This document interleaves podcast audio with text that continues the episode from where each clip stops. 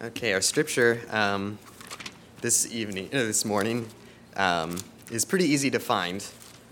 It's at the very end of the book in Revelation 21. All right. Then I saw a new heaven and a new earth, for the first heaven and the first earth had passed away, and there was no longer any sea. I saw the holy city, the New Jerusalem, coming down out of heaven from God, prepared as a bride beautifully dressed for her husband. And I heard a loud voice from the throne saying, "Now the dwelling place of God is with men, and he will live with them. They will be his people, and God himself will be with them and be their God. He will wipe away every tear from their eyes. There will no longer be death or mourning or crying or pain, for the old order of things has passed away." He who was seated on the throne said, "I am making everything new." Then he said, "Write this down, for these words are trustworthy and true." He said to me, "It is done. I am the Alpha and the Omega, the beginning and the end. To him who is thirsty, I will give him to drink without cost from the spring of the water of life. He who overcomes will inherit all this, and I will be his God, and he will be my son. But the cowardly, the unbelieving, the vile, the murderers, the sexually immoral, those who practice magic arts, the idolaters, and all liars, their place will be in the fiery lake of burning sulfur. This is the second death." One of the seven angels who had the seven bowls full of the seven last plagues came and said to me, "Come, I will show you the bride, the wife of the Lamb." And he carried me away in the Spirit to a mountain great and high, and showed me the holy city, Jerusalem, coming down out of heaven from God. It shone with the glory of God, and its brilliance was like that of a very precious jewel, like a jasper, clear as crystal. It had a great high wall with 12 gates, and with 12 angels at the gates. On the gates were written the names of the 12 tribes of Israel. There were 3 gates on the east, 3 on the north, and 3 on the south, and 3 on the west. The wall of the city had 12 foundations, and on them were the names of the 12 apostles of the Lamb. And then skipping on to 22. I did not see a temple in the city, because the Lord God Almighty and the Lamb are its temple. The city does not need the sun or the moon to shine on it, for the glory of God gives it its light, and the Lamb is its lamp. The nations will walk by its light, and the kings of the earth will bring their splendor into it. On no day will its gates ever be shut, for there will be no night there. The glory and honor of the nations shall be brought into it. Nothing impure will ever enter it, nor will anyone who does what is shameful or deceitful, but only those whose names are written in the Lamb's Book of Life. Okay, so this is the last sermon in a 14-week series that started in my second week here. I feel like it's a good way to this passage is a good way to sum up the whole thing. The entire plot of the whole Bible is coming to a close here, so I'll try to not only talk about what this passage is saying, but also summarize how we got here. But honestly, I've struggled a bit with how to sum up the whole story of the Bible in a way that's easy to remember. You can tell it because it's taken me 14 weeks.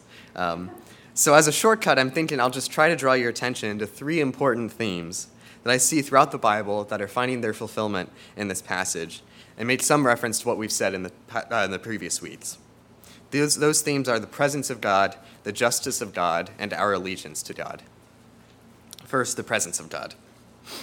In our first week, we saw that God created the earth, and there was nothing that kept him from being present in his creation.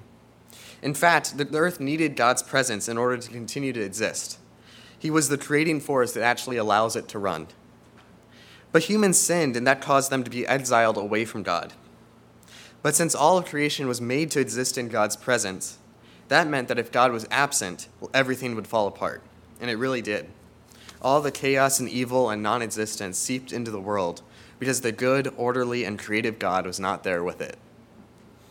Humans recognized that, so they made a tower in Babel that was meant to bring God down to them so that they could have God's presence. Instead, God scattered them over the whole earth. It seemed hopeless, but God promised that through one particular family, he would restore his presence back to the earth, and that everything would go back to the way it was supposed to be. This family was called Israel, and God gave Israel a law that was meant to tell them how to act since God was with them, so that they would be able to bless the world with God's presence. They were terrible at following that law, but nevertheless, God really was with them, and God's presence really did spread through them. Where once God had walked with humans in the garden, now God was present with them in a temple, living in a house 3 doors down from any average Israelite. And he gave Israel a king that was supposed to represent God's rule on earth. But slowly, Israel's sin piled up, and his kings did nothing to stop it. So that meant that, just like in the garden, God's people would be exiled from him, and he would no longer be present. Somehow, God said, though, even this exile would be used to spread God's presence, and Israel wouldn't just be suffering for her own sins, but for the sins of the whole world. And that meant that when the exile was over, all sins would be forgiven, and God would return to the earth and everything would be set right. In the meantime, the Israelites prayed that God would tear open the heavens and come down, invading the earth with his righteous rule. Even though sin had made it so that God couldn't be present, now God was present with them anyway, jumping it down into our mess to save us. Jesus was God's beloved son. That was everything that Israel was supposed to be. Just like Israel is meant to bring God's presence to the earth and bless them with it, Jesus was himself Emmanuel, God with us. Just like Israel was supposed to suffer in the exile, Jesus suffered exile on the cross, and by his suffering the whole world was forgiven, which meant that God could once again be present with his people. He promised, "Surely I am with you always." And he sent his promised Holy Spirit to gather together the whole earth, to reverse the curse of Babel, and to bring God's presence to everyone. In that way, we ourselves are almost like temples of God, because God literally lives within us. Here in Revelation 21, John is describing how the New Jerusalem is coming to earth. Here, the just and righteous reign of God is fully realized, and the world is going back to its good intention. God is living with his people, and there no longer stands anything that stands in the way of it. Except it's even better than it was before. Where before humans lived in a garden, now they live in an eternal city. Where before there was 1 man and 1 woman in the family of God, in this passage there's billions of them. All the peace and justice of God's presence is here, except it's even better because there's so many of our brothers and sisters here to enjoy it. The kingdom of heaven made its first foray to earth when Jesus conquered the death and evil of this world through the cross. And in this passage, the kingdom of this world becomes the kingdom of heaven because heaven came down to earth. And the angel says, "Behold, the dwelling place of God is with man. He will dwell with them, and they will be his people, and God himself will be with them and be their God. He will wipe away every tear from their eyes, and death shall be no more. Neither shall there be mourning, nor crying, nor pain forever, for the former things have passed away." The city doesn't even need a temple, because it's not like God needs to live in a house to be near his people, because there's no constraints on the presence of God anymore. And since God is present with his people, the world can function the way it was supposed to from the beginning. Everything terrible is coming untrue, because nothing terrible can happen when God is with us. That's the vision that we as Christians have for a world that's made right. That's what the world looks like when there's nothing that keeps God away from being fully present with us. What's amazing is that we have the key to making our world look a lot more like that world. Jesus said when he left this world, "Surely I am with you always." And he gave us the presence of God and his Holy Spirit. God really is with us in the church. What that means is we can build communities that give a foretaste of God's eternal kingdom. If we're doing our job, we can show the world that God really is with us. And they can see that the presence of God really changes things. God is with us, and so that means that we're meant to go out into the world and bring God's presence to everyone. The world desperately needs God's presence. It's the one thing that can save them, and we've got it. All we have to do is live our lives, do whatever we think that God is calling us to do, and God will be saving the world through us. It doesn't take much skill of our own, because it has nothing to do with us, but has everything to do with the presence of God spreading through us. All it takes is the bravery to do what God calls us to do. Second, the justice of God. As we've seen, part of the problem of losing the presence of God is that everything falls apart. All of creation, including humans, were meant to live in the presence of God, which means that if God is absent because of their sin, then things go horribly wrong. God is the ultimate meaning of the universe, and so if God isn't there, then the world seems meaningless. God is the creator of everything, and he holds the universe by his own power. But if we have been exiled from God, then the creative force that keeps the world going isn't fully here with us. It's not hard, then, to see what it looks like for the world to be falling apart, because we see it every day. We see it when people's wages are stolen, or when an unjust ruling is made, or when violence is committed, or when people fail to look out for the interests of others and turn in on themselves. There is basically a law that injustice lives by, which is basically there is no good or bad, there is only strong or weak. The strong take what they can, and the weak try to find someone weaker to steal from. In the Bible, this is called the law of sin and death, because it naturally leads toward destruction. Humans see that without God's presence, the world really does look meaningless, and so all that's left is the law of sin and death. Get what you can. They inevitably follow this law without God's presence. They're slaves to it, and they can't help it. But from very early, the Bible says that God will one day defeat this evil law. In the Old Testament, God gave his people the Torah as a way to show them how to live in accordance with wisdom rather than the law of sin and death. The Torah promised that if you followed it, you would be able to live and not destroy yourself. Other nations were oppressing them, so God gave them a king who was meant to restrain the evil powers and subject them to the reign of God. The king was meant to bring the justice of God to the world. But Israel didn't follow the Torah and continued to follow the law of sin and death. And her kings didn't restrain the evil of the world, but actively participated in it and actually made things worse. The injustice that reigned over the world seemed stronger than ever. It wasn't that God's people would be on the side of justice, good, and meaning, while the rest of the world followed the law of sin and death. No, the rot was coming from within. So God sent his people away in his exile in hopes that they would be purified by suffering and that God's reign of peace and justice would come to the world in a new heavens and a new earth. But they really weren't purified by their suffering. So God came into the world to purify them himself as a human being. As the promised king who would restrain the evil of the world, Jesus showed a new way to be human. He showed that self-sacrifice is what it means to be human, that you exist to give yourself away. And having given yourself away, you become more yourself. If you lose yourself, you find yourself. But just telling us that would never have fixed anything, because we'll just still follow the law of sin and death. It's too strong, and we can't resist it. So God brought judgment and condemned the law of sin and death and all the demonic powers and evil political leaders that uphold it by allowing them to crucify him on the cross. They spoke the only language they know, which is that there's only no right or wrong, but only strong and weak.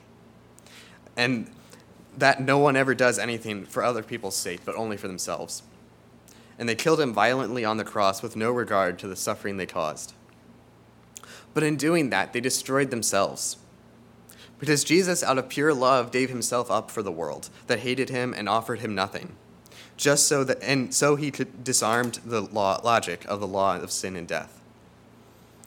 The world can't just be a power play if the world's God gave himself up in self-giving love and emptied himself of all power. And if the law of sin and death has been defeated, and all the demonic powers and unjust governments and petty criminals and evil of this world along with it, then we have been set free to live according to God's law, which actually leads to life and meaning. Christ was raised from the dead, and so he was the first fruits of the new heavens and the new earth. He was the very first appearance of God's eternal reign of peace and justice. And since the first glimpse of the new world was here, God infused his people with the power of the new heavens and the new earth, so that they could actually live according to the law of life. God created a new kingdom of justice, and he created a new people, the church, which lives by the law of that kingdom. And if we were reading the whole book of Revelation, we would see that there's another kingdom, though, that lives parallel to God's kingdom. In Revelation 17, John describes how an angel showed him the judgment of Babylon. Some people are citizens of this New Jerusalem, and some people are citizens of Babylon. If you remember, like 2 months ago, we talked about how Babylon came to Israel and deported them out of the land that God gave them. After that, they came to symbolize every evil that's wrong with the world. They were the kingdom that lives by nothing other than the law of sin and death, the ones that thrive in injustice and destroying God's good order. They are the chaotic and demonic forces that oppressed the people of God. And the Israelites wanted so badly for God to come and judge the forces of Babylon and liberate them from their oppression. In chapter 21, John is clearly making a parallel between the New Jerusalem and Babylon from chapter 17. When he's describing Babylon, John says that an angel with bowls came and spoke to him and said, "Come, I will show you the great prostitute who is seated on many waters." When he's describing the New Jerusalem, John says that an angel with bowls came to him and spoke to him and said, "Come, I will show you the bride, the wife of the Lamb." When he's describing the prostitute Babylon, he says that she is arrayed in purple and scarlet with gold, jewels, and pearls. Meanwhile, the bride Jerusalem is clothed with the glory of God, whose radiance is like a most rare jewel, like a jasper, clear as crystal. The prostitute Babylon has a name printed on her forehead that says, "Babylon the Great, mother of prostitutes and of the earth's abominations." The bride Jerusalem has the name of God printed on its citizens. Babylon is a place of demons. The New Jerusalem is the dwelling place of God. You get the point. John is making a direct comparison between Babylon and Jerusalem. One kingdom is evil and will be judged by God with overwhelming wrath. One kingdom is the kingdom of heaven and comes to earth and forever has the presence of God and all its blessings.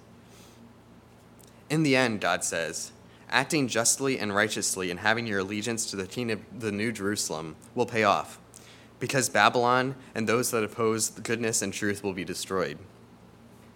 An angel says in chapter 18, "Fallen, fallen is Babylon the Great. She has become a dwelling place for demons, a haunt for every unclean spirit, a haunt for every unclean bird, a haunt for every unclean and detestable beast.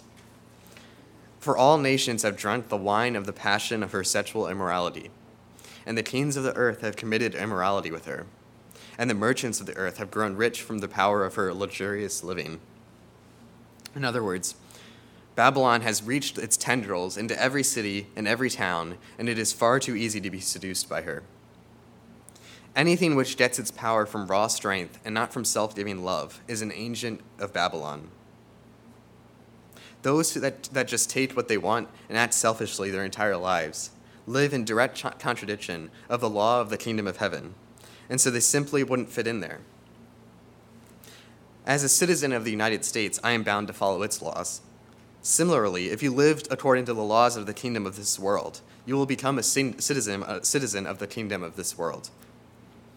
Those that cheat their neighbors and nihilistic terrorists and corrupt politicians have no place in the kingdom of heaven because they live according to the law of this world, which is that there's no right and wrong, there's only strong and weak.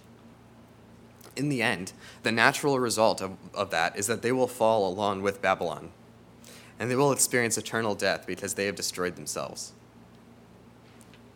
And third, if you can have the glorious presence of God and you can see the justice of God if you give your allegiance to God. Notice the two sins that the angel points out as the hallmark sins of the prostitute of Babylon. He says, "For all nations have drunk the wine of the passion of her sexual immorality, and the kings of the earth have committed immorality with her, and the merchants of the earth have grown rich from her luxurious living." The two sins the angel highlights above all others is sexual immorality and the unjust use of money. And these are two things that I think our society has a special hard time with. Our culture, in large part, has bought into the lie that the part of our lives that really matters is in our minds. So what we do with our body doesn't really matter. We can have sex with whoever we want. We can gratify whatever desires we want to, because ultimately all that matters is that we have a good time, and if we don't directly hurt anyone, what's the harm? This is an incredibly arrogant way of looking at yourself. It says that really you are totally in control of who you become, and nothing your body does could ever really affect you. It ignores the incredible power of sex to shape who you are, because this idea totally subjects your sexuality to the law of sin and death. It tells you that a significant part of you is only meant for your own pleasure and to gratify your own selfish desires. That is the definition of the law of sin and death. But the law of Christ's kingdom is that every part of you is meant to be given up in love to another person. And in giving yourself up, you become more truly yourself.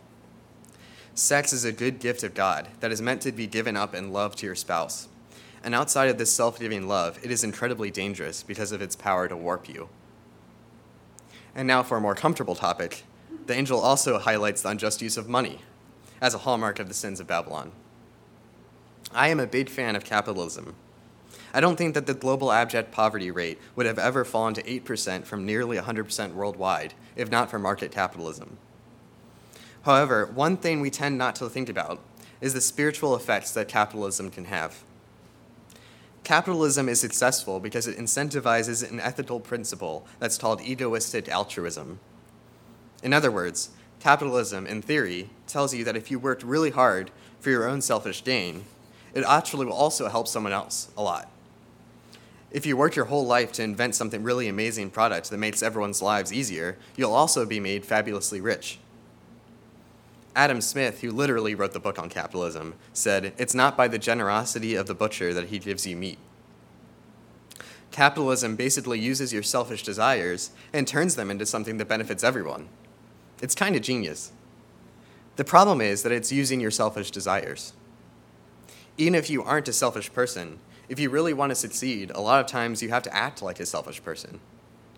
And if you do that, it can actually turn you into a selfish person. Even if you don't live according to the law of sin and death, sometimes you have to act like you do. Money has an incredible power to turn us selfish, especially if we live in a system that incentivizes being selfish. And if you use your money purely for yourself, you are living in the kingdom of Babylon, not in the kingdom of God. Money is a good gift of God, but is meant to be given up in love to others, just like all good gifts of God. That's the law of the kingdom of Christ. And as relatively wealthy people, we have to do a lot to make sure that that wealth doesn't turn us selfish by giving it away. Notice that these two sins, sexual immorality and unjust use of money, are perhaps the two most seductive sins out there. They can cause you to do things that you know really aren't in your best interest.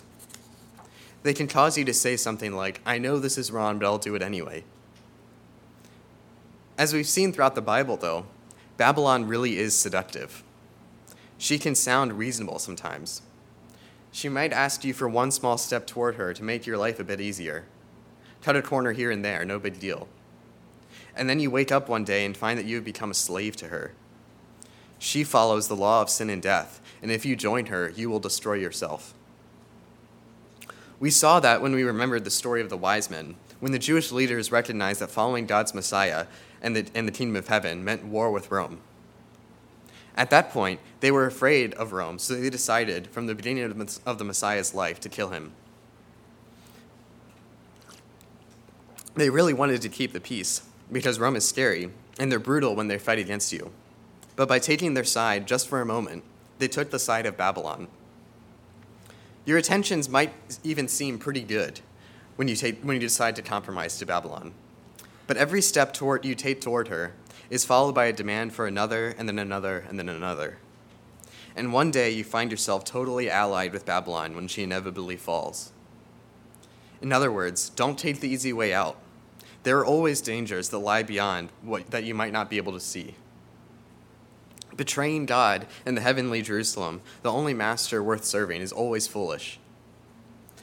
But it's hard to be wise enough not to live as a citizen of Babylon, but as a citizen of God's New Jerusalem.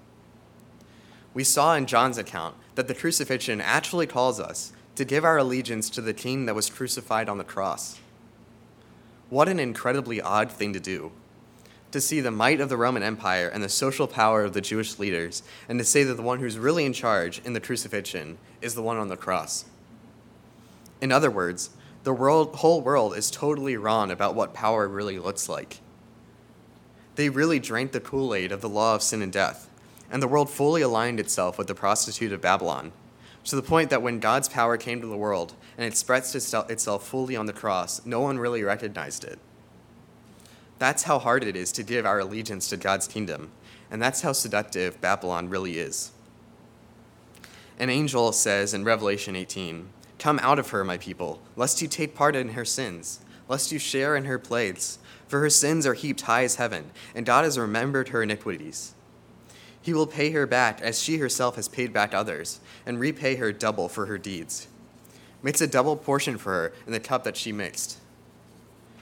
As she glorified herself and lived in luxury, so give her a light measure of torment and mourning.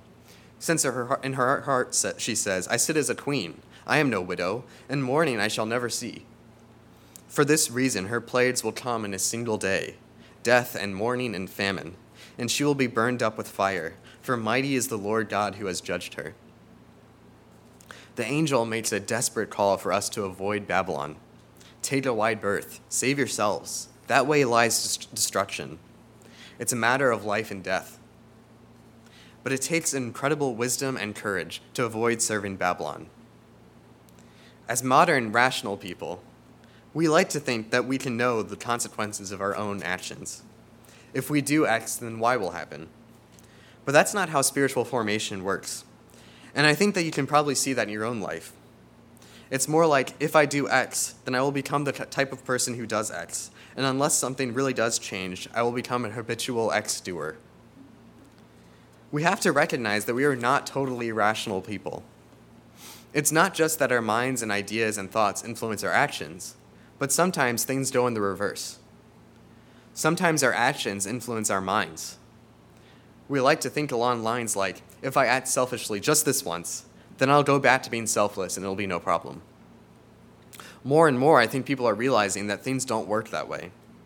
Sin warps your brain in ways that you might not imagine.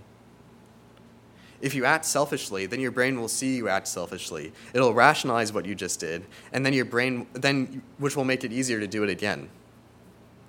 The same goes for every other way that you can compromise to Babylon. If I cheat my worker out of just a little bit of money, I can get by, and then I'll give it back when the time is right. No, more than likely, the time will never be right. You're probably not going to pay them back, and you'll probably do something even worse in the future. You'll rationalize it away, and things will only get worse. Don't be arrogant enough to think that you can make small concessions to the prostitute of Babylon. More than likely, she'll ask for more. On the other hand, the law of the kingdom of heaven is giving yourself up in love to one another. And when you live according to that law, then you have made your citizenship in the kingdom of heaven. You become the kind of person who lives in peace and justice in the presence of God in the New Jerusalem. And the more you act like a citizen of God's kingdom, the more you'll see yourself acting like it. And the more you'll rationalize your behavior, which causes you to become more and more the person you're meant to be. The first time you resist temptation to sin is always the hardest. The first time you tithe is always the most painful. The first time you reach out to someone who's lonely is always the most awkward. The first time that you make a major sacrifice for the sake of another person is always the most expensive. After that, it gets a lot easier. The common saying, "fake it until you make it," has a lot of truth to it. Psyching yourself out to do the right thing is often a lot harder than just doing the right thing. Your mind can be shaped by doing God's work a lot more than it's shaped by thinking about it. Just like the prostitute of Babylon is seductive, the bride of Christ is seductive too. Except that the beauty of the bride of Christ is actually real. In fact, everything that is beautiful in the world gets its beauty from this exact image of Revelation 21. The bride of Christ dwelling in the eternal city, with her God in peace. Everything that you see as beautiful is only beautiful because it looks something like this one image. The beauty of the prostitute of Babylon and everything it represents is just fake, easy copy of the real thing. The more you serve Babylon, the more you look like it, and the more you become entrenched as a citizen of that city. But the same goes for the reverse. The more you serve Jesus, and the more you make him your king, the more you'll look like a citizen of the New Jerusalem. If you want to give your allegiance to God and receive his glorious presence and his perfect justice, just take that first awkward, difficult, imperfect step towards looking like a citizen of his kingdom, whatever that looks like for you. And God will rush alongside you and really make you the person that you're meant to be. and he'll give you a mission to spread his presence through the whole world. Let's pray. Lord, give us strength to give our allegiance to you. Help us to choose life and not death. Lord, we thank you that you saved us from slavery to death, and that you have waiting for us an eternal city of peace and justice, beauty and love. Amen.